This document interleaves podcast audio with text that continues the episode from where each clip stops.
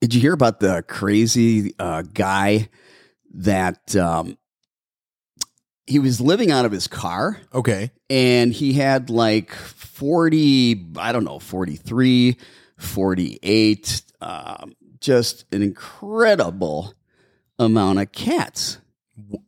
In, living in his car. Yeah, he and about 45 cats were, were living in the car. Holy cow. You know what kind of car it was? What kind of car? I'm assuming that it was a Cadillac. Raised by wolves with canine DNA in his blood, having trained more than 24,000 vets, helping you and your fur babies thrive. Live in studio, it's Pet Talk today with Will Bangura answering your pet behavior and training questions. Ladies and gentlemen, please welcome your host and favorite pet behavior expert, Will Bangura.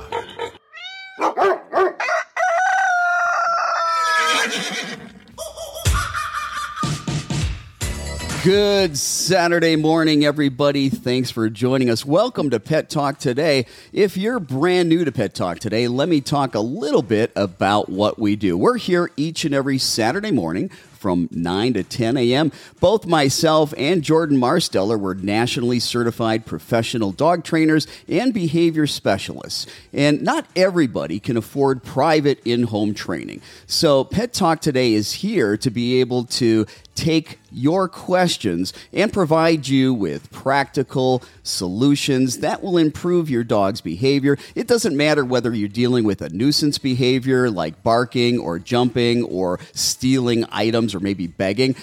It doesn't matter if you're dealing with a serious behavior like two dogs fighting in the house or a dog that is aggressive towards strangers coming in the house. Maybe you got a baby coming and you're concerned about how do you introduce the baby to the dog. Maybe you got a dog with horrible separation anxiety because you got the dog during the pandemic and now you went back to work and the dog is absolutely freaking out. Doesn't matter what your problem is, doesn't matter what kind of dog you have, doesn't matter the breed, doesn't matter the age. We're here to help you deal with all of your pet behavior and training issues. Um, so do us a favor hit that like button and go ahead and in the comment section, go ahead and comment where you're from and what kind of dog you have. Hey, and if you can post a picture of your dog in the comment section, we love that as well. Also, if you've got a question that you would like Jordan and myself to answer and help you with if you've got a problem with your dog, you can either call the show, and we're going to give you that number in just a second. Hey, we prefer you guys to call into the show because we can give more detailed answers because we get information from you. We're going to give that number in just a second, but you can also, if you're a little shy, don't be shy, give us a call. But you can type your questions into the comment section and then we will go ahead and answer those as well. Well, good morning, sir. How are you? Good morning. I am fantastic. You know, it's been a it's been a minute. I think I've the last two weeks I wasn't here. Yeah, we missed you. Um, Yeah, but uh I'm doing I'm doing pretty good. I'm I'm definitely enjoying uh being back. It was a nice break. You know, it wasn't the best circumstances why I was home. You know, Sure. my grandfather and and his health, but he's he's doing really well. But uh yeah, I'm glad to be back. I'm glad you're back too. Hey, do you want to go ahead and let our listeners know what's the phone number that they can call in on to call into the show and ask their questions, and then we'll answer those. Absolutely, absolutely. For those of you with a question, please give us a call at 602 525 6880. Again, that number is 602 525 6880. And we are standing by. I guess while we wait, um, it looks like we already have a question from Sandy in the uh in the chat. Okay. So Sandy wants to know how you can stop a Chihuahua puppy from growling and running at senior cats in the home. Mm, okay. That is a fantastic question. I'll I'll revert that one to you, Will. Well, the first thing that we need to understand is growling is a behavior that's related to a emotional state of um, aggression. It is an aggressive act, but it's my contention that all aggression is based in fear Absolutely. because no animal goes into fight or flight unless they perceive something as threatening. Now, there might not be a real threat that you and I perceive. Right. And trust me, there doesn't always have to be a threat in the environment. Yeah. Sometimes they're responding more to internal stimuli. Okay. Yeah. They're misreading what's going on. But what we need to do is change the emotional state of your dog so that when it sees the cat, Yeah. it doesn't feel threatened. And then the dog's not going to feel the need to go ahead and act aggressively towards the cat. Okay. So, one of the things that you need to do is arrange your environment so that this behavior cannot happen anymore.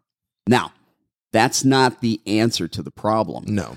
But that is something that we must do first because if your dog continues to see the cat and continues to engage in this behavior, the dog continues to rehearse the behavior, then it just gets more and more conditioned and it's very, very difficult, almost impossible to go ahead and change that. No, absolutely. Because it's reinforcing itself.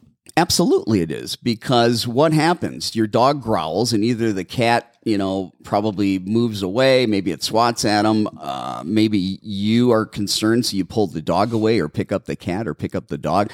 Um, when an animal is aggressive, they want distance and space, and you might be doing something to reinforce that behavior and keep making that functional. So if the behavior happens and you're removing the cat or removing the dog right now, that's been reinforcing the behavior. I don't know. If you called in, we would be able to ask that question and get more information and help you more. So, folks, that's why we want you to call in. Now, what you need to begin to do is only have the exposure with the dog and the cat um, be training sessions right now. And about three to five times a week, if you can do it daily, that's great. About three to four times a day, you want to go ahead and have the cat out, bring the dog out. But you've got to have the cat and the dog apart at a distance where your dog sees and knows the cat's there, but your dog doesn't have a care in the world.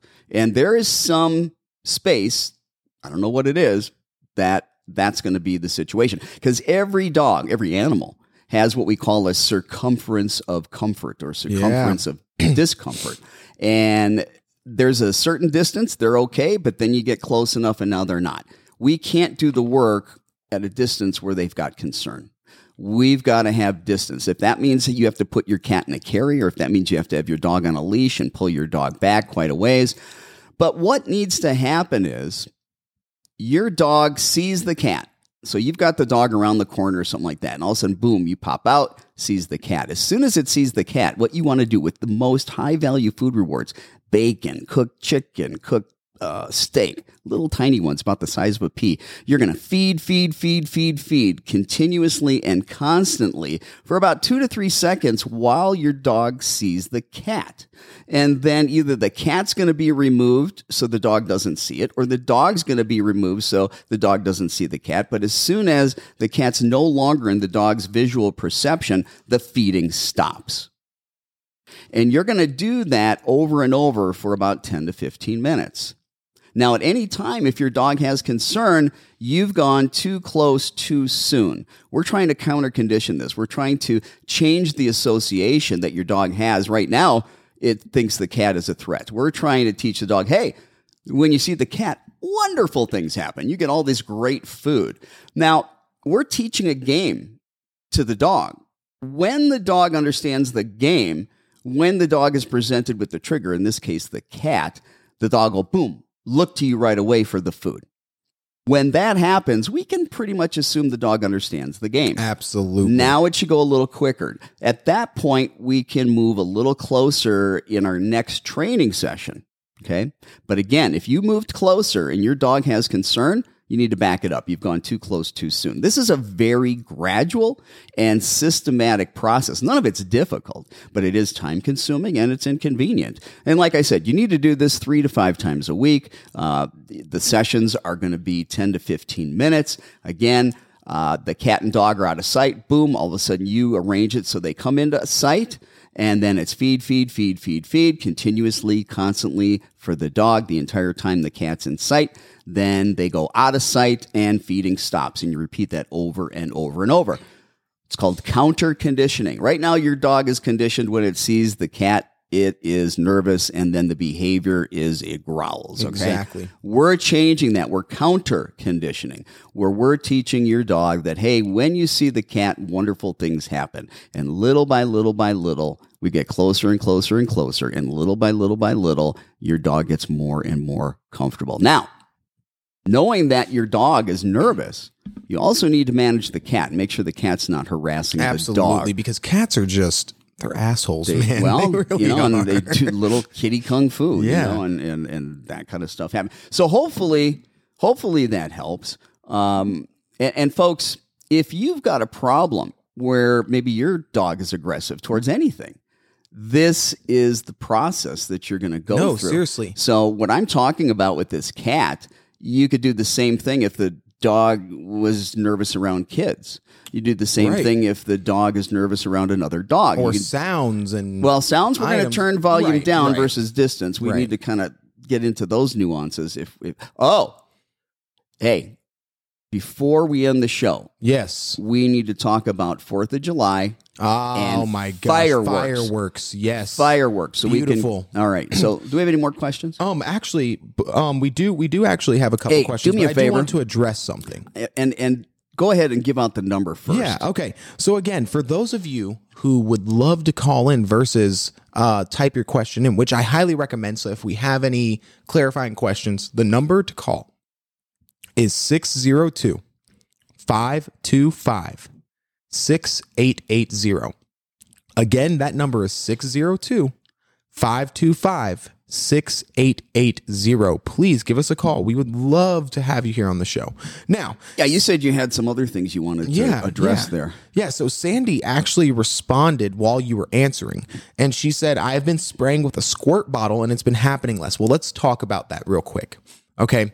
So, whenever you have a dog that is growling at anything whatsoever and you spray or you correct, you punish, punish, you use an aversive. that behavior. Let me tell you what's going on. You're not actually stopping the dog from being aggressive. What you just did was you punished the dog for growling. So eventually, no behavior continues that is continuously punished. Eventually, that behavior will go away. But The growling goes the away. growling Okay. goes away. But guess what? Now you might have a dog that bites and doesn't warn with it a doesn't growl. growl. Exactly. Uh-huh. Exactly. And and guess what? What happens? You're right. Already the dog is nervous, the dog is anxious, the dog views the cat as a threat. And what happens? The cat appears and the dog views the cat as a threat. And guess what? Guess it's Sandy? Uh, yeah, Sandy. Guess what, Sandy? You just validated your dog's uh, vision of the universe being threatening by punishing the dog with the water. I know, you know, you had the best intentions, but that will create anxiety We all do it, and we all which will make the problem accident. worse. Absolutely. In the long run. Now, anybody can punish a behavior and suppress it and shut that dog down temporarily. But the behavior, the growling, that's a symptom. The problem is Mm-hmm. the anxiety, the nervousness, the viewing the cat as a Yeah. threat. And until you get to the root level and teach the dog to be calm and relaxed, you're not going to get the change in that emotional state that is the motivating factor for the aggression. Again, you punish aggression, um, especially growling, Yeah. then you may have a dog that never gives a warning. So we never recommend punishing growling, and we never recommend using punishment for aggression, fears, Absolutely. or phobias. Now, Gloria, Gloria um, has a question as well. Ah, another trainer. Uh, Sandy followed up and said another trainer is the one who told her to spray the dog. Well, yeah. There's. Yeah. Here's the thing. Okay. Let me let me just address that right. Yeah. And then I'm going to get to your question, Gloria, as soon as he's finished. So, with this. Sandy and everybody else that's listening, you need to know this. Dog training is not a regulated industry. Okay. That guy, the guy that was in the car with the 43 cats or so, Yeah. he could put up a website tomorrow, call himself a dog trainer, and Yeah. start doing business. There's no requirements for education, there's no requirement for certification. Anybody. And here's the thing most of the dog training that's going out there is based on tradition, okay, and somebody's ideas, not based on science.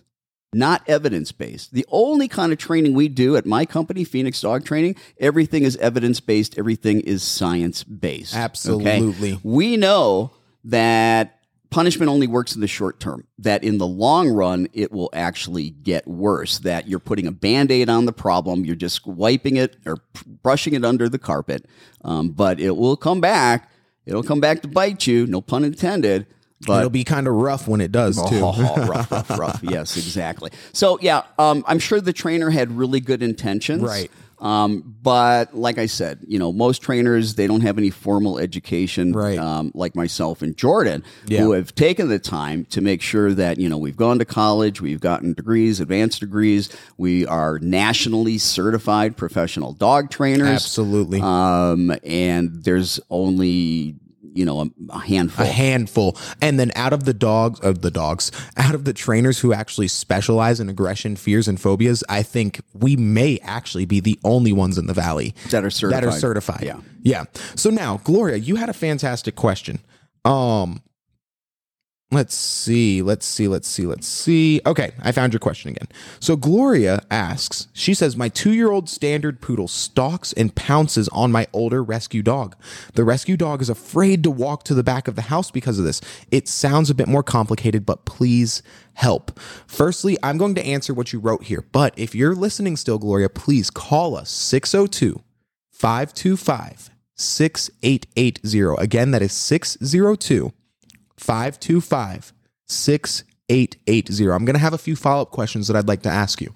The first thing you need to do in this specific situation is you need to set it up in a way that your rescue dog is able to live without the fear of the other dog pouncing on him. Okay, what that means is supervise or confine. That is the first step. What that means is if your two year old, I think you said it's a standard poodle. Oh, and it looks like we're receiving a phone call right now. Maybe this is Gloria. Go ahead. This might be Gloria. I'm going to go ahead and take this really quickly. Hi, Good how's it morning. This is uh, this is Jordan with uh, Pet Talk today. What's your name and where are you calling from? This is Cindy, and I'm calling from Yuma, Arizona. Ah, hello, hello, Cindy. Hello. Go ahead and take Cindy's call. We're Gloria. We're going to go back back to to you because our callers take uh, priority. Absolutely. Okay, so how's it going, Cindy? What's your question? Well, I'm doing a follow up. I called a Hey, couple weeks Cindy, ago. Cindy, do me a favor. Um, if you've got your volume up on the computer, can you turn that down because we're getting kind of an echo with that, and and just listen on the phone and talk to us on the phone, and then when we're off the phone, you can bring your computer back on as far as the volume. Okay, Okay, is that better? that is much better. Go Yeah, ahead, Jordan. Perfect. So now, what's your question? You said you called in before. Yeah, I called them before about my shepherd that kept getting up on the counters and the tables. And I had a zap collar for him. Right. Um, well, it, it wasn't doing too well, but we solved the situation. Awesome. How how did you fix it? What were you doing? I went and rescued two little puppies, and he's acting like a father dog, and he teaches them not to do it. And he's calmed way down. That's fantastic. Yeah. sometimes when you bring some other pets into the environment, they're not as bored. And sometimes this behavior be- becomes, hey, I'm bored. I got nothing else to do. Yeah. All of a sudden, you know, my nose is my dominant sense. So, you know, the dog starts to um, wander around the house, Yeah. leading itself by the nose. And, and I don't know if there was food on the countertop Right. Right. or, or whether. It was everything. He got into everything, and he wouldn't leave our 15 year old dog alone. He wanted to play constantly. Mhm. And these puppies just run him, and they give him a dose of his own medicine. Yeah. One thing I want to caution you because um, you know we've I've been doing this for about I don't know thirty six years professionally, Yeah. but we get this a lot. Um, don't be surprised in about sixty to ninety days that dog reverts right back to its Yeah. behavior. Yeah. Oh, I hope not, because he's smart as a whip. Yeah, and, and, and the he, thing about he's been he's been doing really good. I mean, he even got something potty trained, because they had they came from a bad environment. They were uh, malnutrition, eating out of trash, and make it sure was really bad. make sure that you know especially during these 60 to 90 days you are doing regular training with the dog that's going to make oh, definitely. yeah, it's going to make a big difference okay um, Yes. and i want you and i don't know if you know you and i spoke but you want to always think in terms of what behavior do i want the dog to do it's easy to say, oh, I don't want the dog to do this and punish the dog. But again, that increases the anxiety. And Right. it usually just temporarily suppresses the behavior. But the other thing we want to do is, hey, hey, what else can the dog do? And if we have the dog when it wants to jump on the counter, do something else and reward it and do that over and over and over, that behavior of getting on that counter is going to extinguish and the dog's going to want to do the behavior that it's getting rewarded for. Right. He now has a favorite toy he likes to play with Perfect. that makes a squeaky noise. Um, Good. so, So, when so he's instead, doing really good, we let him have the toy. And when he does what he's supposed to, he gets the toy. Perfect. Well, we do appreciate you taking the time to give us a call and give us an update. Um, please, as things go on, don't hesitate. Update us on how everything's going. Thanks for calling in, Cindy. Have a wonderful day. I will day. definitely do that. Thank you. You too. Now, I just want to say Yeah. something, okay? Um, I'm not against any tool. right. And I think any tool can be used humanely if you know how to use it properly. Absolutely. But I'm not a big fan of lay people, non professionals, and even some professionals don't have skills using a tool like an electronic collar. Right. Used improperly, it can psychologically damage the dog. Personally, and and here's the thing that people don't realize. Yeah. It can ruin your relationship with the dog. absolutely because your dog, your dog needs to be able to trust you. Your dog has to be able to trust Well, you. and, and this And- is what I've been focusing on Yeah. so much is that um, it's easy to punish. absolutely. That's the a trainer That's not fair to the, the, thing. dog. If you're if you if you hire a trainer and they tell you that they are going to use an e-collar and they're going to put an e-collar on every single dog no matter what. Doesn't matter that that's what they have to do. This is the way that they train yada yada yada. They're lazy and they lack skills. exactly. Like like don't get me don't don't get me wrong. You know before I, before I learned more training skills and before I rounded out my own training repertoire I did. I used just punishment because that's what I was taught. Mm-hmm. That's what I was taught, and it works. It works, but it shuts the dog down. You have to know now how to- that you've kind of made that Yeah. transition to mostly positive reinforcement, absolutely. What have you seen different? Oh my gosh, I've seen dogs that are just excited to do the work. They're They're happy. happy. They're so happy. Like Bouncy, happy, Yeah. animated, loving it, wanting to have more time with you and do it. It's just this fun thing. Right, absolutely, absolutely. Now back to Gloria. Yes. So, so Gloria, you you asked basically you have a two year old standard poodle and then an older rescue, and your standard poodle is jumping on your older rescue. Step one, like we said, you need to first alter the environment so that your poodle can no longer jump on your rescue dog. I apologize. So, uh, the first thing is, yeah, no, that's exactly what it is. I didn't bring COVID into the house, I promise. no, but the first step is you're going to supervise or confine. Let's talk about supervision and let's talk about confinement. Supervision means that your dog is on leash, connected to you, where you are able to monitor their every move all day long. The only time that your dog is not on leash and connected to you is if they are confined. The reason why you're doing this is because every time that your dog, your poodle gets to jump on your older rescue, it is just reinforcing the behavior. It's learning, oh, if mom's not watching, I can get away with this. That's the first thing you need to do. Next, I want you to invest in a place cot, okay? Get yourself a place cot and start teaching your poodle how to place, all right? And we are going to start keeping our poodle on that place cot every single day for about an hour. Hey, let's tell her Yeah. because a lot of people don't know that term. So a place Yeah. cot is an elevated dog cot. It's up about two inches off the ground. It's got like mesh material. If you go to Amazon and you put in dog uh, elevated cot, Or even dog place cot. I it learned, will. Yep. Okay. yep, just learned that yesterday. a yesterday. bunch of them come up, and I think there's great ones for like twenty seven bucks. It's Yeah, cheap. absolutely. definitely cheap. Absolutely. Now, once you have taken that place cot and you're starting to teach your dog how to place, your goal is to keep your poodle on that cot for an hour every single day. Once your dog is getting really good at staying on there, you're then going to start bringing your rescue around, walking the rescue by as a distraction, things like that. And you're showing your dog, your poodle, that they can stay here on this place cot even when the rescue is in and around and walking around and doing things. Okay. After that, Once you've started introducing the rescue as a distraction, we are now going to start providing alternative behavior. All right. Basically, you're going to monitor their play. You're going to let them interact with each other, monitored on leash.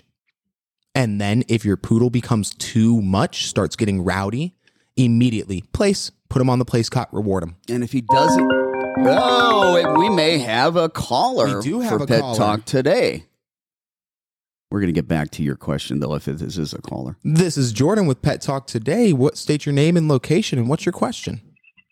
Uh, this is Gloria. Oh, I'm there the you one- are. Gloria. Good. We're It's glad that you Gloria. It's called taken me in. this long, and I can't get back onto Facebook. And like, Okay. Your, Oh, well, Gloria, we we, go. were actually we were actually answering your question. So, um, let me kind of give a little recap as to what we were talking about before. So, mm-hmm. basically, what I said was step one is you need to go ahead and start implementing the rules supervise or confine in your everyday life. All right? Mm-hmm. Basically, what that means is your poodle needs to be on leash, connected to you in your eyesight. That way, you can make sure that they are no longer harassing your older rescue. Okay. Now, the reason why you do this is because in the event that they do start trying to harass, you can redirect. And then when they aren't trying to harass, you can reward the you can reward that behavior. All right. Now, then you're going to invest in a elevated cot. A it's an elevated bed called a dog place cot. Okay. Right. Once you have one of those, start teaching your poodle how to do the place command. There are plenty of videos on YouTube. In fact, I think we might have some that if you email us at info at pettalktoday.com, that's I N F O at pettalktoday.com, we might have we might have a few things that we can send you to help Yeah, you out if if that. if um if anybody out there wants to learn how to train their dog to go on place, one of these elevated cots, and stay there with heavy distractions, send us an email. We'll send you links to three videos that go through in depth how to teach that place command. You can send your email to info at pettalktoday.com. That's info at pettalktoday.com. And in the uh, subject heading, just put in place. P L A C E. Again, info at pettalktoday.com. Email us, put place in the subject. We'll send you links for three videos in depth how to teach that place command. Absolutely. Absolutely. So now, Okay. now that you've started teaching your dog how to place, your goal is to try and keep your poodle on that place cot for about an hour straight every day. Just put them on there and keep them there. Start teaching that dog that they can stay there and everything will be a okay. Once they're getting really good at staying on that cot, you're going to start introducing your older rescue as a distraction. Okay okay. and you're going to be bringing your older rescue out, walking them around, showing them, showing your poodle that they can stay there on that cot, even with the older rescue out and about and doing their thing. Okay.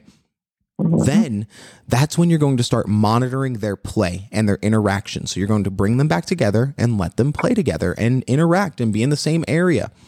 If the poodle becomes rowdy, starts going above and beyond, your job is then to redirect your poodle onto the place cot and then reward. You will do this over and over and over every single time that your poodle becomes rowdy. Redirect to the place cot and then reward. All right? And this is going to start teaching that alternative behavior. So in mm-hmm. your in your poodle's mind, they'll go, "Man, I really want to get rowdy, but every time that I do, mom sends me to the place cot. I might as well just go there." And that is the end goal. You know, I was doing something on the computer here while you were talking, Jordan, but um, I don't know, maybe you covered it. But one of the things that I tell people too is yeah, the dog might be getting excited in that context. Right. But if I've got a dog that does that, I'm going to cap their excitability across the board. That's a fantastic. no matter idea. what they're doing, no matter where they are. So just can you just touch on that just real briefly? Yeah, absolutely, absolutely. So basically, what you're going to be doing here is whenever you notice your dog, no matter what, if your dog start, if your poodle just starts going crazy, getting the zoomies, whatever it is, redirect that behavior. To place. Give them a place. Send them to place immediately and then reward. Then you're going to start capturing calm behaviors as well. So if your poodle is just relaxing, chillaxing, being all cool, just laying down on the ground in the corner, reward, mark and reward that behavior. The general uh-huh. idea here is this, right? If every single time that you walk by a dumpster, you find a $20 bill, you're going to make sure that you walk by that dumpster, right? Yeah. Exactly. So if every time your dog is calm, cool, and collected, she's getting food shoved down her throat, she's going to be like, you know what? I should probably be calm, cool, and collected more often. Does that make sense? Yes. Perfect. Well, Perfect. most of the time he is, but this one habit with the stalking, you know, and he used to hurt her. Yeah. So whenever you notice that, you just got to redirect to place. All okay, right. but that usually that usually happens outdoors in the backyard. You can have a place can cot place outdoors outside. Yep. and have a long line. You know, Mhm. you you can have um, you can have a long line on the dog outside. You can have a twenty foot le- long leash, a, a thirty foot, fifty foot, not a retractable. You can go get these very Right. long leashes, okay, and that way you have control over the dog, and you can have that place cot again um, outside.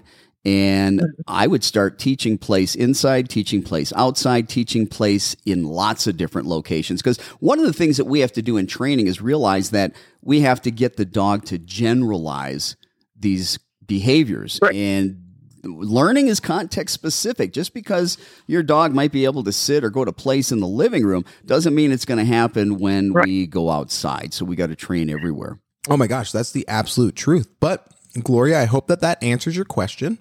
Um, Okay. And I hope you have a fantastic day. Thanks for calling into the show. Okay, thank you Mm. so much. Bye bye. Bye now. All right. So it looks like we actually have another question from Diane from Southern California. Hey, before you take that question, hey folks, um, if you're just joining us, I'm Will Bangura. And I'm Jordan Marsteller. And you're listening to Pet Talk today. We're here each and every Saturday morning from 9 to 10 a.m., where we help you with your dog and cat training and behavior problems. So if you've got a question, go ahead and either type it into the comments section if you'd like help from us. And also, we'd prefer that you actually call in so we can get more information from you. Jordan, please give our, our phone the call in number. Absolutely. That number is 602 525 6880.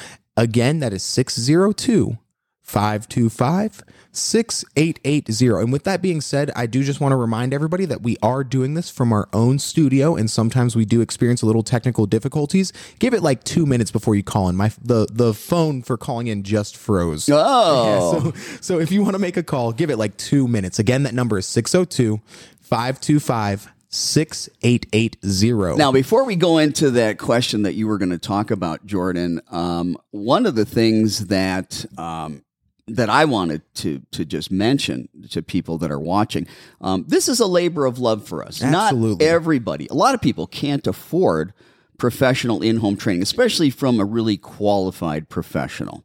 Um, so that's why we do this. Um, this takes our time. It takes our money. We don't get anything back from it. We don't make you listen to commercials. We're not telling you to go to Patreon and give us money for special stuff. All this is free. So do us a favor. Spread the word. Would you please hit your share button right now and share this video with everybody? Absolutely. Please hit that share button. Also, please hit the like button because that makes a difference. How many likes we get on the video and how many shares we get, that makes a huge difference as far as Facebook putting it out there for people to see. Absolutely. So the more you hit that like button, the more you hit that share button, the more you comment in the comment section, the more this information gets out across the board. Okay, Jordan, you were going All to take a yes, question. absolutely. So Diane from Southern California.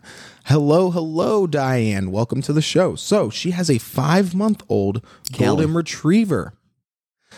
She has only had her for about two weeks now. What is the best way to introduce her to the in ground swimming pool? How to swim, get in and out of the pool, things mm-hmm. like that. And thank you in advance. So, you know, this is this is all about something that I that is called successive approximation. What that means, that's just a really fancy word for Lots of baby baby steps. steps. Exactly. It's a fancy word for baby steps. What you're going to do is let's start out really really simple. Take your dog in and around the pool And if the dog looks over at the pool, you know, wants to even get near it, give it some treats. Maybe sprinkle some treats near the steps, things like that. And when your dog is getting close to that, don't force, don't push your dog. Let your dog discover it on their own with a little coaxing. Okay. And as they're getting close to the steps, getting near the pool, just lots of love, lots of praise, make it really fun and short. It's got to be short. Allow your dog to decide the level of exposure, especially in the beginning. So if your dog wants to go over there, grab the treats, and come away, that's fine. That's where we can start. Show the dog that they can go over to those steps and they're safe and they're fine. And you do this over and over and over again. And eventually your dog is going to be running over to those steps and be like, Hey, where's my food, mom? Hey, where's my food, mom? When your dog is showing that they're really comfortable and happy in that instance near those steps, now we take it a little bit further. At that point, you are then going to maybe you're going to step into the pool and we now have treats and we're giving them treats. And then you make a move towards that edge just a little bit. You start luring them towards that first step okay? And maybe maybe you have a dog that's really hesitant and doesn't want to put that paw down onto the step. That's fine. So then take a small baby step of the dog leaning to get that treat and give them the treat but the next goal is to get that paw onto the first step. And you're just going to slowly, step by step, get them further and further into the pool. All right. And you'll every every time that you're getting your dog further into the water, you may have to stay on that pun intended step of training for a week, two weeks. Every dog is different. It really, really depends. And I'm to kind of hand it over to Will and let, why is that happening? I have no idea why my sound is on suddenly. But uh but yeah, Will, what would you like to add when it comes to training for the pool? Well, one of the things that I'd like to add is, you know, I think it's best if you get uh, the dog a vest, you know, that floats. Okay. Um, and before you, you know, just put that on for the dog, you're going to have to start conditioning the dog to like that too. So you might present the vest to the dog, feed, feed, feed, move the vest away. Present the vest to the dog, feed, feed, feed, move the vest out of sight. And then you might begin to bring it close to the dog's body as if you're going to put it on, feed, feed, feed, pull it away. Bring it close to the dog, feed, feed, feed, pull it away. Again, this is baby steps, successive approximation.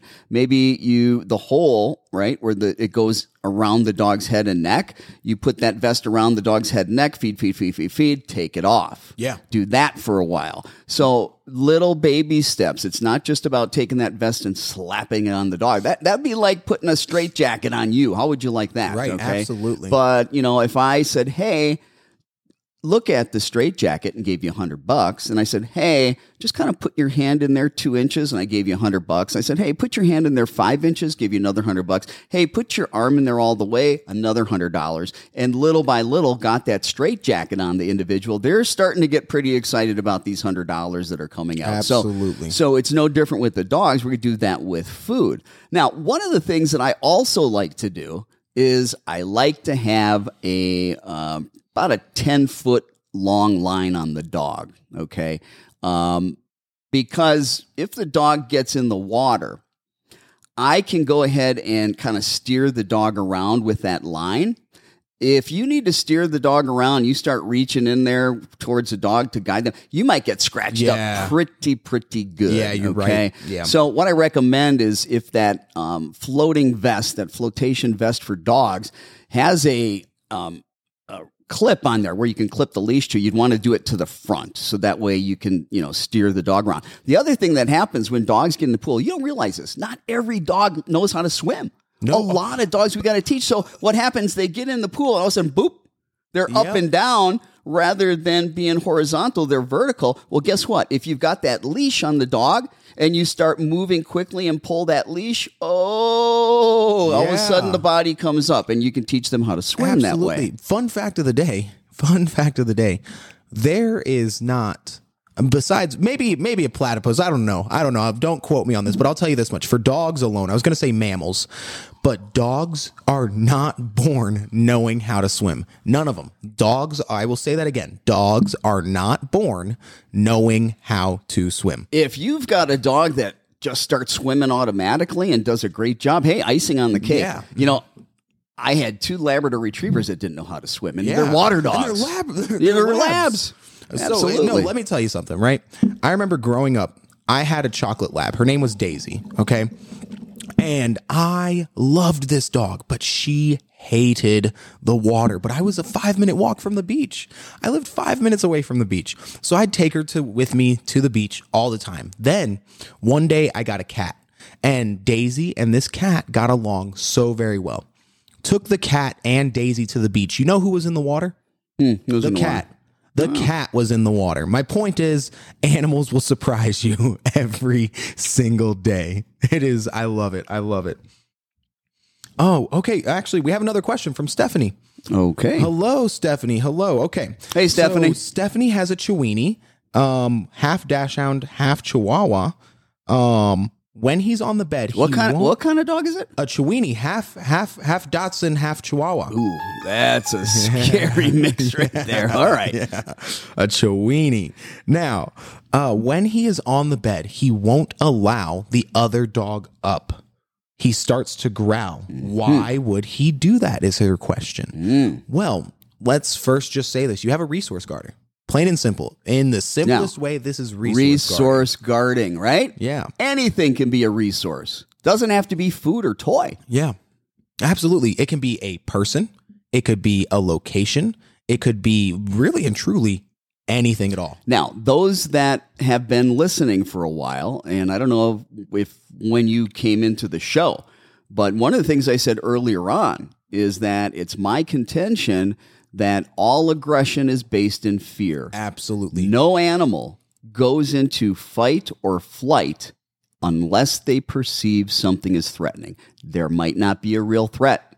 All it takes is some animal to perceive a threat. So you asked, why does my dog do the growling? Your dog is anxious and nervous. about losing something. Resource guarding is the fear of scarcity.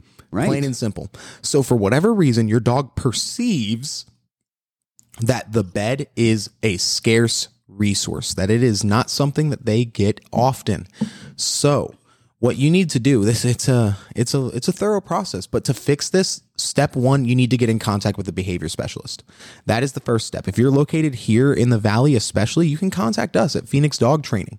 Um but because this resource guarding how I I would actually have a follow-up question as to um how old this dog is Stephanie how old is this dog The other thing, I've got a oh. question. Has the dog ever, here, let me put myself on camera. Has the dog ever had any GI issues? oh my gosh I Explain, completely forgot explain about that. Yes. why having problems with GI issues is something we ask when it comes to resource guarding. Absolutely. So here's the thing approximately 80% of your neurotransmitters start forming in the gut. They start in the stomach, especially serotonin. Now, serotonin is directly linked. So let me let me reword that. The lack thereof is directly linked to aggression, Fear, and anxiety, anxiety. and fear. Yes. Okay. So if you have bad gut health, you're already diminishing 80% of the supply of your neurotransmitters. 80% of the stuff that makes your brain tick. Feel good stuff that Feel you goods, need. yep. So, and, and here's the thing a lack of serotonin affects memory and learning as well. Yeah, absolutely. Absolutely, it does. And uh, the other thing is that there's been research out there that dogs that had poor gut health had more resource guarding issues. Absolutely. So that's why whenever we have a resource guarder, whenever we always, even if they don't have GI issues, which Stephanie is saying that she that this dog doesn't, and that he's seven years old. Um, well, uh, at seven years old, When did old, this behavior Yep. start? Is my Yep, question exactly. because you know as a dog gets older and. Let's see. She's got a little tiny dog. So Yeah, seven's not yeah. seven's not necessarily that old for, Yeah. for that dog. Um, but the thing about it is, is that we also rule out any medical conditions. If your dog has any painful conditions, and you know, dogs are really tolerant. You know, a lot of times they're in pain, you don't even know it. If your dog has oral health issues, if your dog has um, visual or auditory deficits, these are all things that are always going to exacerbate uh, that issue. Um, but the first thing I'm going to say is um, when a dog is acting out aggressively um, in a room, bedroom, bed, piece of furniture, um, the first thing I do is they lose that privilege. Okay. They lose that privilege. And not just losing the privilege, but I cannot allow the dog to continue to rehearse that behavior. Absolutely. So I've got to arrange the environment. Okay. I've got to manage things first so that doesn't. Spark sent a long happen again. notification. I have no idea. So we we have to avoid the situation to begin with because if the dog continues to rehearse the behavior, it continues to get conditioned. The dog continues to view uh, this as a threat. It continues to guard the resource of you in the bedroom and the bed. Um, and once we've done that, now the exposure are controlled. They're part of a training regiment. And we have to do this in a very, very specific way. Um, multiple dogs having aggression issues in the house, whether it's just growling or whether they're actually fighting and hurting each other. Uh, resource guarding, these are some really complicated uh, complicated behavior issues to resolve. And that's why Jordan said um, things like that you may really need to contact a professional. If you're in Phoenix, you can contact us at Phoenix Dog Training. You can go to our website. PhoenixDogTraining.com. Again, that's PhoenixDogTraining.com. You can also give us a call at Phoenix Dog Training at 602 769 1411. Again, that's 602 769 1411 or phoenixdogtraining.com. Uh, we've talked a little bit about counter conditioning, um, for example, with the cat. Okay, that the lady, I don't know if you heard the lady with the cat, but uh, little by little, getting them closer and closer and closer, pairing the exposure uh, with the trigger, in this case, the other dog, right? Yep, absolutely. It's the other dog. um, you've got to have them at a distance and you've got to create comfort with that other dog getting close to the dog you're talking about that has an issue outside of the bedroom outside of the bed Are, you know my question would be does this only happen in the bedroom Um, it looks like we even have an issue of the dog being protective over her, Yeah. and she doesn't like people or other animals. I guess giving her attention, Mm-hmm. and he acts like uh like protecting. yeah Yeah, The other thing um, that will be helpful, there's two things that are going to be helpful in Yeah. addition to that. One, teaching that place command. absolutely. Your dog cannot be committed to a behavior like staying on an elevated place cot and going after strange people, Right. uh, dog, what have you. But that's an alternative behavior, training that. And you got to put the time in to do that so that when these triggers come, you can put the dog on that place. Okay. Um, the other thing is you got to be careful somewhere, somehow, this behavior is being reinforced. oh yeah, Okay. Um, I don't know if you're picking the dog up when this happens. I don't know if you make the two dogs separate when this happens. Your dog that's growling wants distance and space. So, my question is what happens right after your dog growls?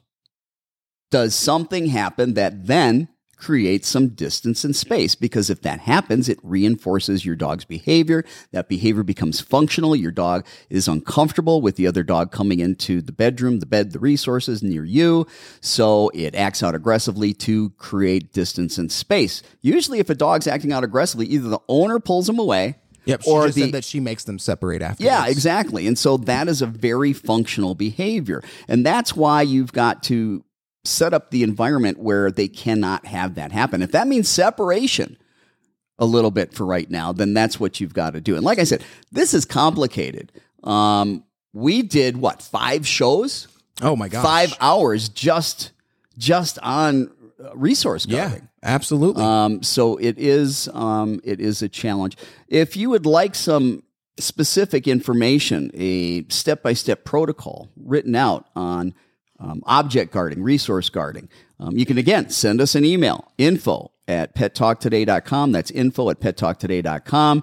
And then in the subject, just put resource guarding and we can send that to you. But again, anytime you're dealing with significant aggression, if it is significant, especially if anyone or any animals getting hurt, please call a professional. absolutely. Uh, even even professionals are challenged with this. Absolutely. we don't It's- want it's anybody. not an easy we don't want fix. anybody getting hurt. No, and I genuinely do believe that resource guarding, especially location resource guarding, is arguably in my own opinion, you may feel differently, but in my opinion, the hardest thing that I have to train is location guarding. It's it's very complicated. It is very very complicated. It requires a very finessed hand. Um, it's it's something that if you do it wrong, you can really really mess things up and put people or your dogs into a dangerous situation. The other thing that I want to mention is that we've got an article and a podcast that's embedded in the article on leadership. How to be a pack leader. Oh, and absolutely. Leadership. Do you remember what uh, episode that was? I do not, but I can tell you because I have it. Look right up here. that episode and we'll tell you hey, if you haven't subscribed to the Pet Talk Today podcast, you're going to want to do that because we do podcast shows also that we don't do on Facebook Live. Um, we do take the Facebook Live shows oftentimes in the audio of that and put it on the podcast, but we do very special podcast just for the podcast as well. And what I'm talking about is the leadership podcast and how to be a pack leader. But if you go to any of the podcast hosting platforms, Apple Podcasts, Spotify, um, just look up Pet Talk Today and make sure you subscribe to the podcast. And hey, if you like what we do, please go to Apple Podcasts, subscribe to the Pet Talk Today podcast. Please give us a review.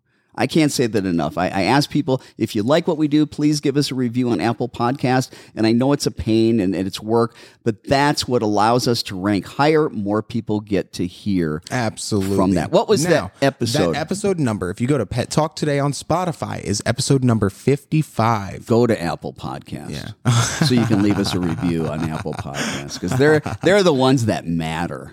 That's right. I just I, I. I joined the dark side. I joined the dark side. So we have a couple questions. Okay. All right. So I've got Angel. Angel says my two dogs used to have issues like that and still do once in a while. Oh, let's see.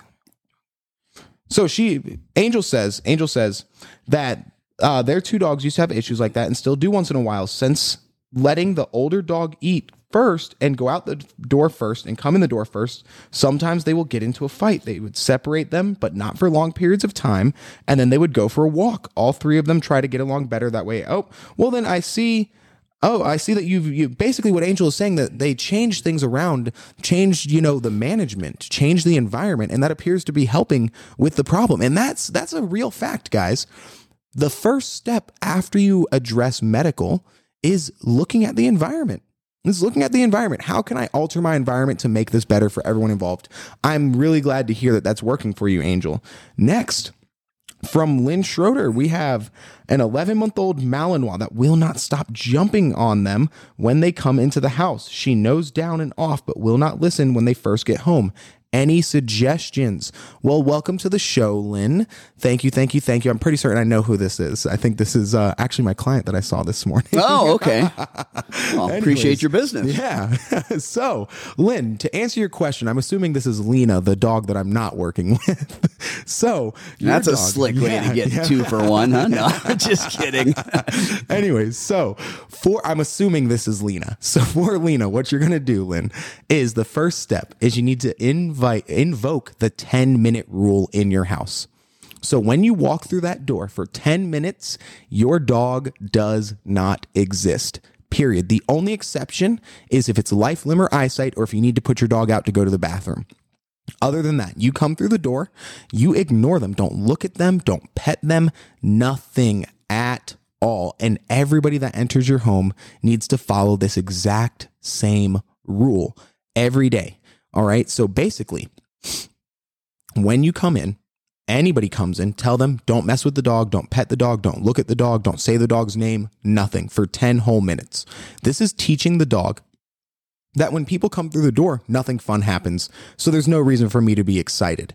Now, the next thing that you're going to do when your dog does jump, you are going to completely ignore that behavior. Turn your back on the dog.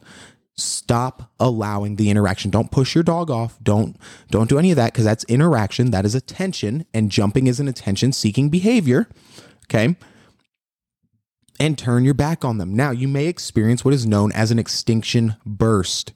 I actually think we might have talked about an extinction burst at the lesson this morning, but and it's you will notice an extinction burst where suddenly Lena's going to become very extremely excited. She is going to start jumping even more. She might become super frustrated. You have to just fight through that. Once your dog stops jumping on you, start moving again.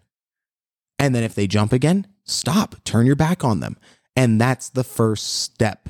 Okay, so I want you to try that for a little while, then give us an update in about, you know, maybe next week's show or the week after. Give us an update as to how things are going and how things are working. And then if we need to, we can troubleshoot it a little bit more and give you a little bit more advice. All right, I hope that answers your question. Thanks for asking. yep, she said, yep, it is her. All right. Very good. All right. Do we have any more questions? Um, no, it looks like right now that's it. All right, so we're gonna go. We might go a little bit over because one of the things I wanted to cover, um, if we didn't, if we ran out of questions, was hey, a lot of dogs have fears and phobias when it comes to noises, loud noises. When it comes to fireworks, the Fourth of July is right around the corner.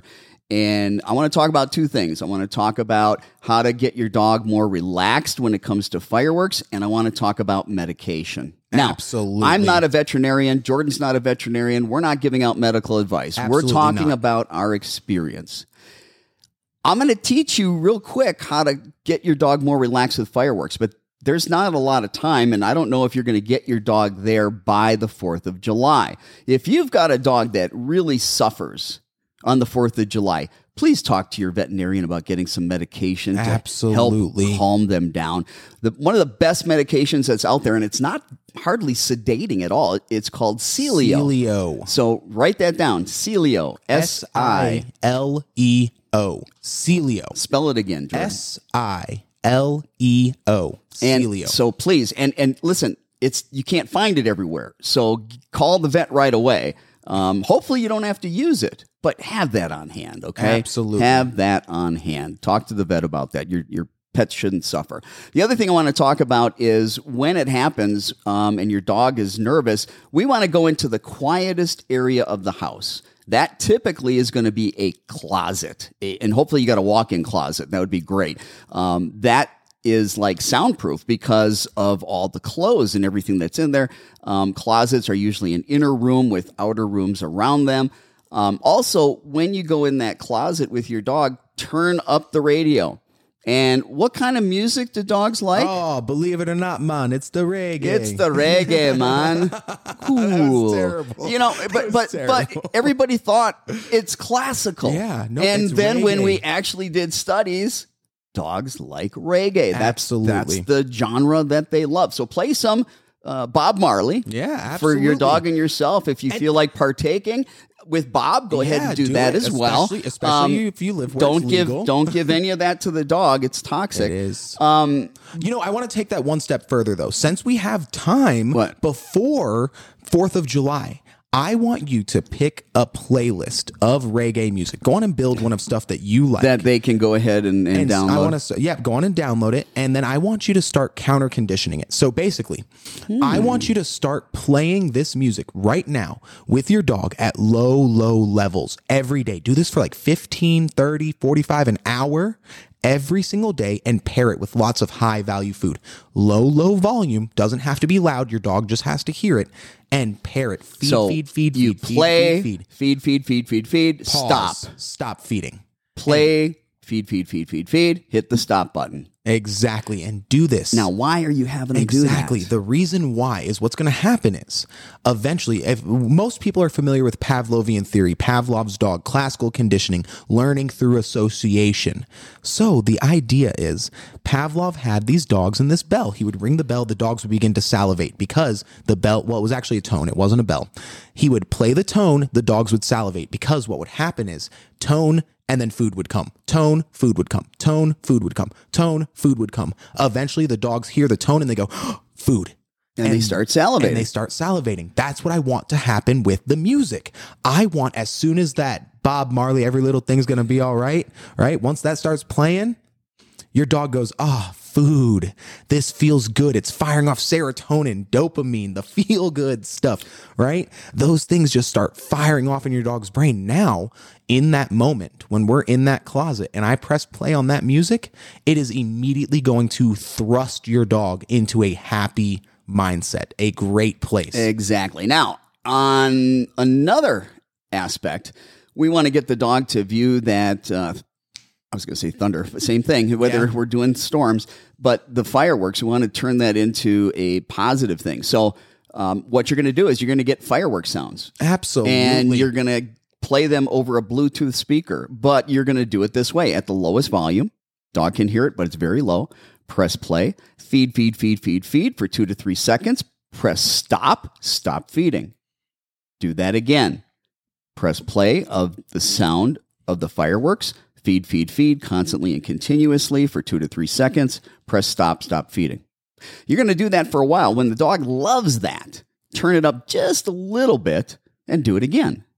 And when the dog loves that, turn it up just a little bit and do it again. Now, I don't know how fast we can turn it up for your dog. Every dog's different. You can only work as fast as the dog's pace. But the idea here, because dogs are very black and white, cause and effect, uh, association type learners, when we associate the wonderful high value food with the presentation of the sound of the fireworks, the dog starts to change its emotional state because food's a good thing.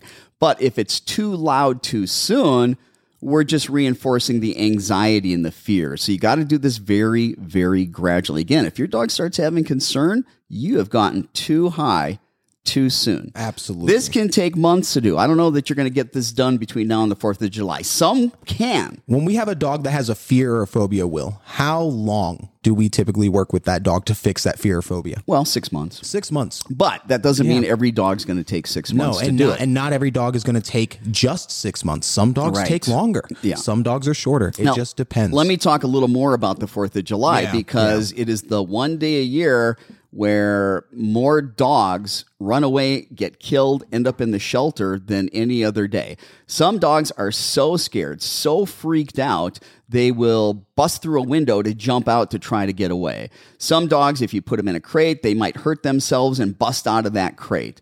Um, dogs hurt themselves if they're really freaked out by it. So the thing I want you to make sure that you do, be home with your dog. Don't leave your dog at home if your dog's got a problem with fireworks, okay? You need to be there to help your dog with that. The other thing is make sure that your dog is either chipped or has an ID tag on because again, many, many, many dogs that have these fears and phobias, they freak out, they run away. Will, to put this in perspective for you, I just looked up the numbers. According to the Maricopa Animal Shelter, Yes. they said in 2018, Okay. by the morning of July 5th, Yes. the morning of July 5th, they had already secured 800 lost animals. That's dogs and cats. 800 in 2018 by the morning after the Yeah. 4th of July. Absolutely. That is that but I have chills. I have literal chills. Well, and, and that's why, that. hey, th- this is a real thing. And, and there might be people sitting here saying, oh, yeah, my dog gets nervous. It's not that big of a deal. Hey, there's lots of dogs out there that really freak out. So that's who we're talking to right now. Make sure you're home. Make sure that you have them in a very quiet environment. Hey, um, another place you can go into the bathroom and you can turn on the cold water in the bathtub and kind of stay in there. That's kind of a little bit of a soundproof Yeah. room. Uh, the water running kind of uh, is white noise to help uh, uh, mask the sound of uh, of the fireworks. Um, and like I said, this same process, you do the same thing with any other kind of noise phobia. It's just a different noise. And Absolutely. where do you get the sound of, of fireworks? Go to YouTube. Yep. Get go to YouTube, but make sure you play it on a Bluetooth speaker where it's going to sound real more realistic. And but again, low, low, low, yes. low, low, low. Everybody thinks the goal is to have the volume loud. That is not the goal. The goal is to teach the game. The goal is for the dog to understand when it begins to hear that sound, wonderful things are going to happen. Exactly. And when they understand that, you will be able to keep moving forward little by little by little. Talk to your vet. Talk to your vet about the medication Sileo. If your dog really, really suffers, they don't need to suffer through that. Uh, most over the counter stuff doesn't work all that Yeah. well. Okay. Um, but I think it's like reported approximately only 3% of dogs uh, actually uh, benefit from you know like the the thunder shirts and things like that. It is possible that it could work, but again, there's a lot of stuff that you can buy over the counter that just doesn't really work. The real work, what actually works, counter conditioning. Counter conditioning. Yep. And desensitization. That's also, right. if you'd like a little more information on some of the steps, uh, more specifics on how you counter condition and desensitize a dog, you can also send us an email and we'll send you an article that goes through the process of counter conditioning and desensitization. Send your email to info at pettalktoday.com. Again, that's info at pettalktoday.com and type into the subject um, what was it? Oh, counter conditioning and desensitization. counter conditioning and desensitization, and uh, we'll be sure to get that out to you Yeah, as make well. make sure you write the word counter conditioning and desensitization like at least 15 times throughout the email because as you can see in his old age Will is becoming forgetful. He may forget by the end of the email what it was you were looking for. I'm sorry, what? Oh, that was beautiful. so Demir says, I always have tags and color on my dog, even when inside. Good job. Ah, Lisa. Lisa says her 16 week old pup does not like when she puts a leash on her. She pretty much stands or sits behind me and will not budge. How can she help to get her moving? Well, that's actually, believe it or not, that's a relatively simple one. And we've talked about it. I think this will be fourth time that we've brought this up now. So you're going to start by just showing her the leash. Show her the leash. Feed, feed, feed, feed, feed, feed, feed. You know what I do? Yeah, what's that? What I do is I set the leash on the floor and I sprinkle treats all around it. Uh-huh. Ah, that's a good idea. I don't care if it takes the dog three days to walk up to it. They're going to get up to it. And, and here's the reason why because the leash is given the food, Yeah, not me. that's right. That's right. That's a good idea. That's why I get paid the big bucks. That's a, that's fair. That is fair. One thing that I do as well is, and I do this with collars when we have dogs that have collar problems, just like he was saying, instead of doing it like where you sprinkle the treats and everything, start taking that that leash, wrap it up in a tight circle, and then put the scoops of food inside of the leash. The leash becomes the food bowl. Leash becomes the food bowl. The dog starts associating needs with this leash. Needs food, need Most water. dogs like food, so food's usually a good Yeah, thing. exactly. But when they've got, you know, when they've got a big issue, uh, make sure you're using high value food because food's a paycheck. yeah, All right. And if I've got a really tough job to do, um, I'm more motivated the more you pay me. yeah, Don't be cheap with your dog. And listen, you're not bribing your dog, and the food is not forever. It fades away. Um, use what works, and that works the best. absolutely. Now, after your dog is really getting comfortable with the leash, and you're able to clip that leash on.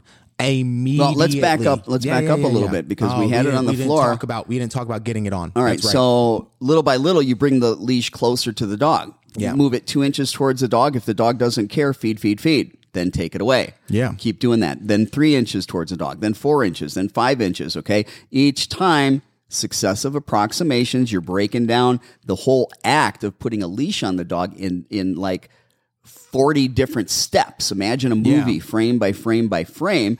This is what you're doing, okay? And little by little, you're just moving the leash closer to the dog, pairing that with food until you get to the point where you clip it on the collar, feed, feed, feed, feed, feed, take it off, clip it back on the collar, feed, feed, feed, feed, feed, take it off.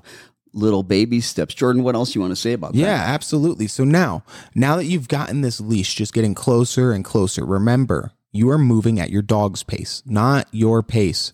If your dog is showing that they are freaked out, scared, stressed, anything in any way, you've gone too far, too fast, too soon. All right. Now we've we've been practicing this counter conditioning closer and closer and closer. I finally clipped the leash onto the dog. The second that that leash gets clipped, you start moving get moving very, very quickly. All right. Don't give your dog the choice. Your dog has two options come with you or get dragged. Okay. Those are your options. I promise you, I'm not telling you to drag your dog around and, you know, fling him around the house. No, your dog's going to get up and follow you. I promise you. Just start moving. Lots of fun, an explosion of fun, toys, treats. Oh, that's like a boy, right? Be happy, be excited, be energetic, be animated, and then unclip it and stop. Suddenly, you're done interacting with the dog. You're done looking at him. Treats disappear, fun goes away, and then do it again. Clip that leash on and get moving. Lots of fun, lots of excitement, lots of treats, lots of toys, lots of everything, and then unclip the leash and stop. Hey, Sandy, Sandy, are you still there? Hopefully you're there. You asked a question. I can't find any trainers on your list for Orange County, California. I'm not sure what list you went to, but you need to go to the Certification Council for Professional Dog Trainers. What is that? CC PDT.com. Or it's dot org. It's door. What is it again? org. CC? CCPDT.org. I CC. guarantee you there's a ton Mm-hmm. of certified trainers in Orange County, California. There's more certified trainers in California than anywhere in the country. Absolutely. So look there, Sandy. You'll find them. Abs- I have a one year old. What kind is better? What? I'm. I don't understand the question, Sylvia. I do apologize. Let, us just read it. Sylvia says, I have a one year old husky. What kind good is better gore him? I try many brand. Okay, so I'm guessing this is food. food. Uh, I think we should refer her to that nutritionist on YouTube, maybe. Okay. Yeah. And, and here's the thing I believe April, no, August 8th. Mm-hmm. It's taken two years. Mm-hmm. I believe on August 8th. Is that a Saturday? Look and see let if me August check. 8th. Let me check. Anyway, we're going to have Dr. She's a veterinarian, Dr. Karen Becker on the show. We're going to be interviewing Dr. Karen Becker. It's taken two years to book her because she's that much in demand. Dr. be Karen. August seventh. Okay, so August 7th. Dr. Karen Becker is the foremost authority on canine nutrition. Actually, all companion animal Yeah. nutrition. Um, she is the leading authority.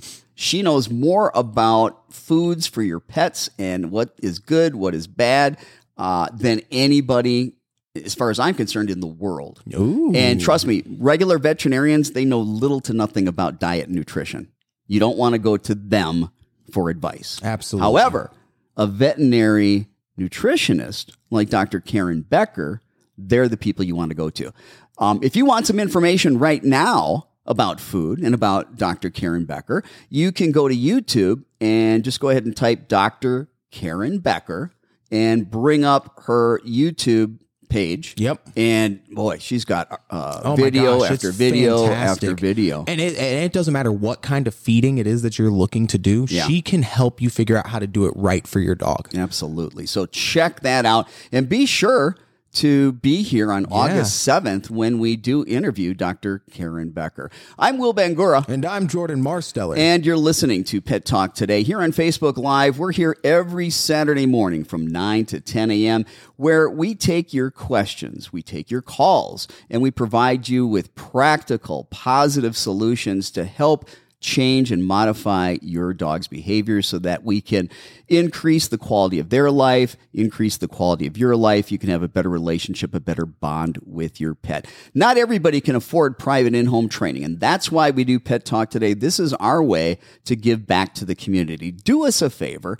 If you're watching, please click and share. Click that share button. Share this to your page so that more people can benefit from this and learn about us. Also, please click that like button. The more times people click that like button, the more times this is shared, the more people get to see it because Facebook will present it to more people. In addition to that, um, if you're listening, if you're watching, uh, do us a favor. Put in the comments section who you are and where you're from and what kind of dog you have. And if, hey, you got a picture of your dog, post that in the comments too. We would love to see that. All right. Yeah, perfect. So we have another question from Irene. Irene says that Teddy, her border collie, uh, border collie Sheltie mix is very anxious. He barks like crazy in the car, the wipers, horns, and people. And if people come to the house, Irene, I'm going to start off by saying, um, with that little bit of information, it sounds like you may be dealing with a generalized anxiety. But again, I need a lot more information to come to a finalized uh, idea here. You know what what I believe is going on. And so, with that being said, step one, you need you're going to need to get in contact with a professional. Bare minimum, get in contact with somebody that can help evaluate your dog, whether that is us at phoenixdogtraining.com or somebody else that is specialized in behavior. One of the things that that you are going to need to do is have a list of all of these triggers that cause your dog to have anxiety. Absolutely. And what you're going to want to do is you're going to first identify what's the location Okay. Then you're going to identify what's the trigger. Yep.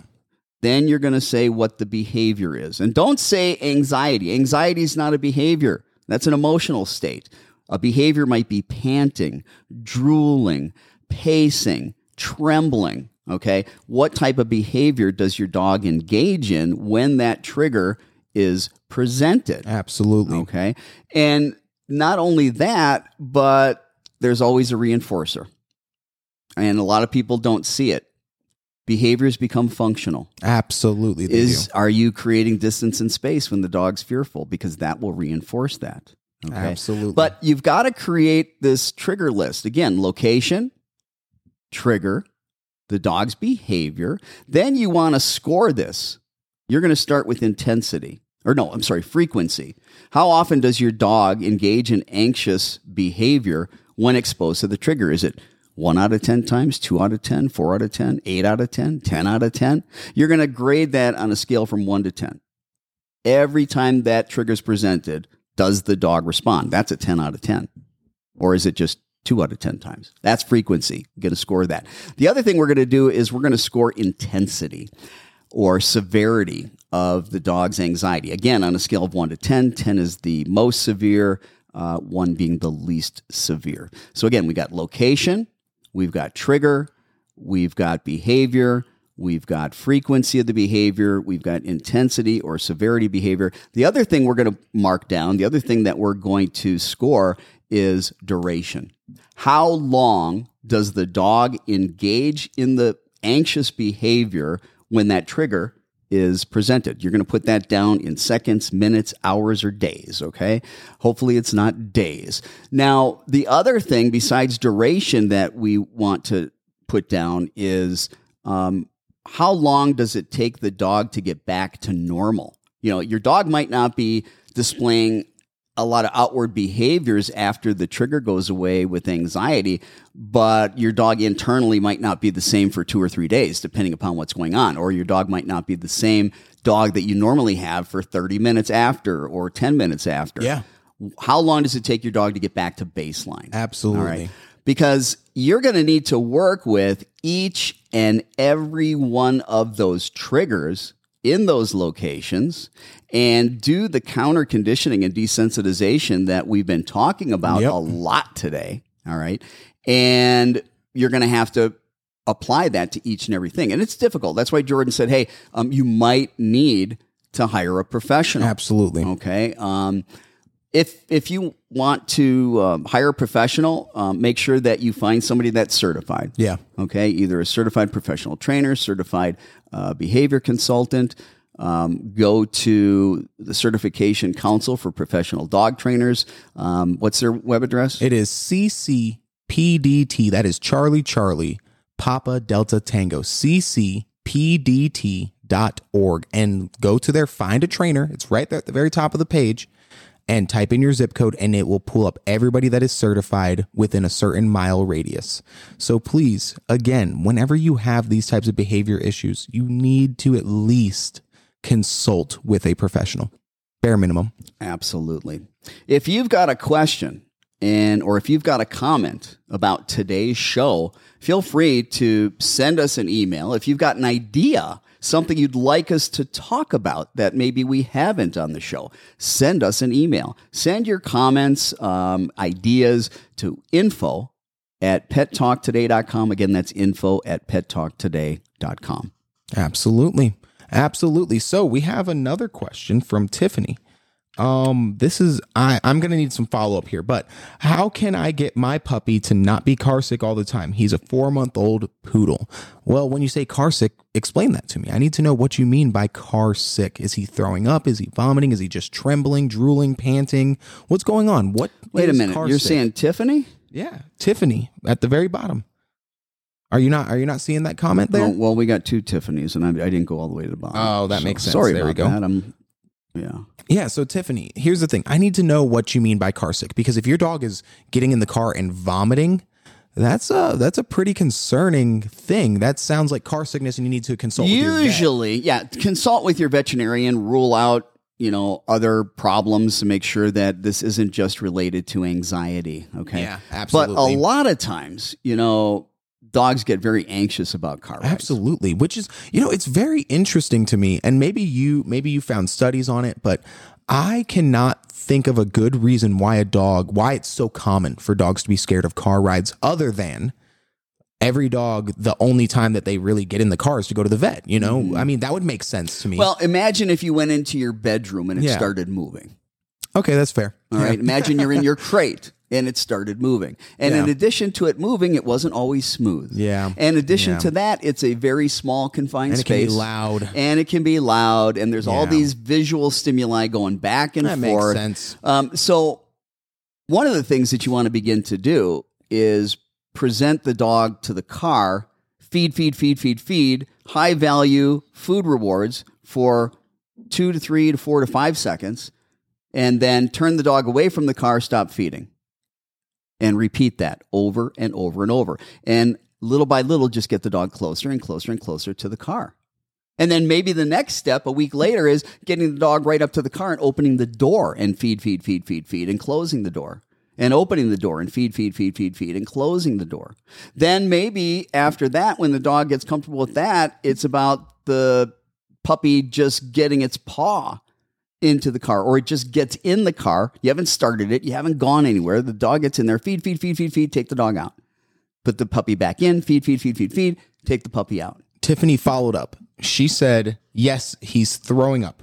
He likes car rides. He always wants to go in the car. He's excited to go. However, he just throws up whenever they're in the car. All right, so this She could doesn't even feed him for four hours before a car ride. so there's a couple things, okay? Your dog could be getting too happy, overly stimulated. That's possible. The other thing is you may have a dog that, you know, loves the car ride but gets motion, Motion sick. sick. Now, the interesting thing about that, being sick is aversive. Yeah. Why Yeah. is the dog still loving the car ride? Yeah. Hey, competing motivators. He must really enjoy those car rides. Exactly. You know, everything is on the scales of justice. Yeah, okay. exactly. Uh, what's greater? You know, like, yeah, I don't like throwing up, but you know what? I like going for the car ride a whole lot better. So I'll deal with I'll deal with throwing It's up. It's kind of like being lactose intolerant. And But you- at- but you love dinner. milk, yeah, right? Exactly. And you're at dinner and you're just sitting across from your wife and you they go, Hey, would you like any dessert? And you go, Yeah, I want me a big old bowl of vanilla ice cream. And your wife gives you that look, competing motivators. Exactly. Compu- that's that. Yeah, exactly. So, um, you know, I don't know. Maybe your dog again is overstimulated. Arousal is stress, and if I'm too aroused, even though I'm happy, I'm crazy happy. I could get myself so worked up. Gloria, um, I'm sorry that I interrupted No. you, but Gloria from earlier, she Yeah. actually also responded to this throwing up thing. Yeah. She said that her poodle used to throw up every time that they rode in the car. Mm-hmm. After going to the vet, they found out that there was some sort of developmental issue in the brain. Mm. Yeah. And basically, the dog just ended up growing out of it. Now, again, I'm not saying, Tiffany, that that's your problem uh, because But- I'm not a veterinarian. Not yet, at But- least soon. But okay, all true professionals, all educated professionals, all certified Right. professionals. The first thing we're going to do, we're going to take the dog to the vet and rule out medical. Absolutely. Step Rule- one. You'd be amazed how many problems have a contributing factor, not necessarily the complete and total cause, but a contributing factor that's medical. And that doesn't mean it's always identified right away either. Right. Okay. That Sometimes that's difficult. You know, the problem with pets, they can't tell you what's wrong. No, So a lot of it's no, a that's why game. veterinary medicine Trial and and dog training. uh, It's not. It's it's not the easiest. You No. really got to know what you're looking for. You have to be able to. You have to be able to properly diagnose something yeah. Now, they can't talk to you. I would tell you to go to the vet first, okay? Um, and then maybe you can look to some natural anti-nausea issues. Maybe your vet prescribes an anti-nausea Yeah. uh, medication, um, but rule out that medical first and do the counter conditioning. Yeah. And if everything's ruled out medically, they can't find anything med- medically wrong. Ask at least temporarily. Does the veterinarian recommend some kind of anti-nausea medication that can kind of help get you through Yeah. this until the dog is a little older and Yeah. maybe gets used to it? But um, that overexcitability in that car, Yeah. I might work with that too. So if I get the dog in the car and the dog's excited, I might pull him right back Yeah. out. And I put him back in. He gets excited. I'm going to pull, him back, out. Once he gets in and he's a little calm, then I'm going to feed him. Absolutely. But when he gets excited, I'm going to pull him out. That's called negative punishment. You're taking away something the dog wants when it's behaving a way you don't want it to. And the dog starts realizing that, hey, every time I get so excited, I have to come out of the car.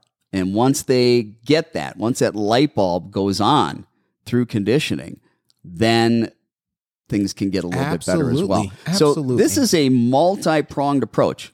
Take it to the vet. Yep. Okay. Maybe there's a medical problem. Maybe medication is helpful. Then do the behavior modification that we're talking about.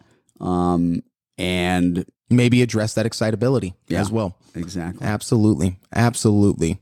Man, today today has been fantastic. I appreciate each and every one of you for being here, for listening to our show, for asking your fantastic questions, for being so phenomenal with the likes, the shares. Please again, hit and smash that like button. Give us that love. Comment your location where you're from and give us a share. We are doing this for you. Thank you all so very much. It's been a fantastic show today.